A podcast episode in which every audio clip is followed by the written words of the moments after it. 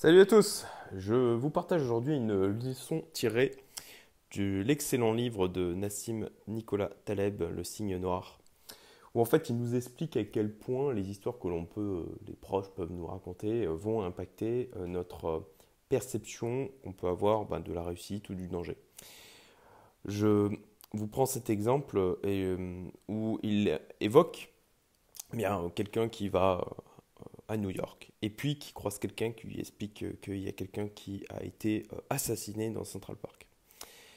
Et naturellement, en fait, ce que vont faire la plupart des gens, à 99% des cas, c'est de se dire, ok, du coup, Central Park est un endroit dangereux, il ne faut pas que j'y aille. Sans prendre le temps d'aller voir les statistiques, en fait, sur bien les événements criminels ou autres qui peuvent se passer exactement à Central Park. Et il évoque cette chose qui vraiment m'a marqué, m'a fait réfléchir et, euh, fait sens hein, par rapport à ma propre expérience, notamment sur les marchés financiers, d'une manière générale, euh, l'investissement, l'entrepreneuriat. C'est un mort est un mort, un million de morts est une statistique. Parce que, effectivement, euh, c'est ce côté, ce, côté ce niveau de grandeur, en fait, cette, cette taille d'un million, c'est tellement on arrive tellement peu à se le représenter, c'est tellement intangible, que notre esprit, notre, alors ce qu'il appelle le système 1, n'arrive pas à l'appréhender. Il faut passer donc au système 2. De vraiment être, avoir, même si c'est fatigant pour notre esprit, de, prendre du recul et, d'appréhender la chose dans son ensemble. Et ça, me rappelle aussi, en fait, euh, j'ai fait une vidéo de short euh, dernièrement, j'expérimente toujours des trucs, et, où je parlais de cette personne que j'ai rencontrée qui est passée de 30 000 euros à 16 millions en investissant dans les cryptos. En investissant dans les cryptos, euh, en prenant du levier, des gros leviers et des grosses positions. Voilà. Et jusqu'à maintenant, ça fait 6 euh, ans, si je me souviens bien. Il a fait toujours comme ça. Et jusqu'à maintenant, bah, ça l'a amené de 30 000 euros à 16 millions.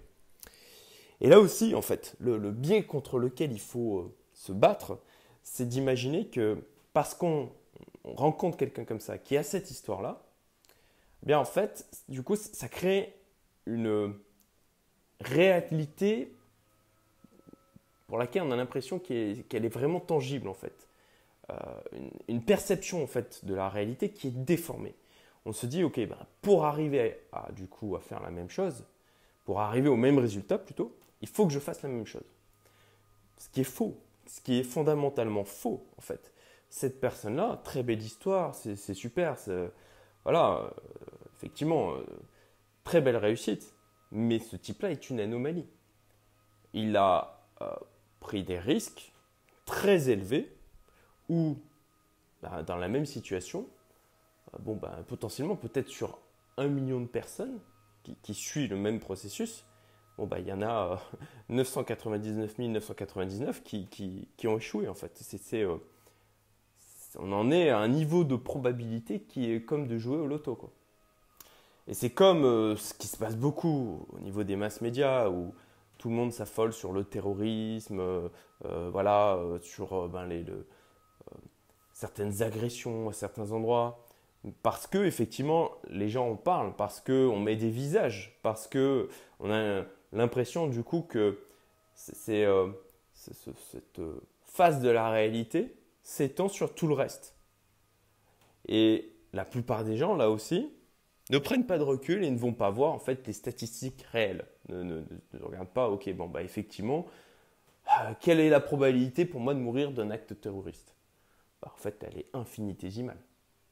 Mais on a une perception qui est complètement déformée parce qu'en en fait, on a voilà, des, événements qui nous sont relatés et qui viennent amplifier euh, l'impression que c'est omniprésent. Il faut vraiment lutter contre ce biais.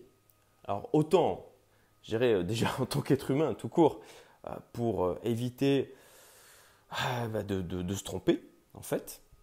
Et puis au-delà de ça, en tant qu'entrepreneur investisseur, ça me semble d'autant plus, plus important, même fondamental. Quoi. Voilà, écoutez, euh, si vous n'avez pas lu le livre de Nassim Nicolas Taleb, je vous invite à le faire. Vous pouvez le trouver aussi sur Audible. Euh, pour ma part, je, consulte beaucoup de livres sur audio sur Audible. Et je vous souhaite une excellente journée. À bientôt.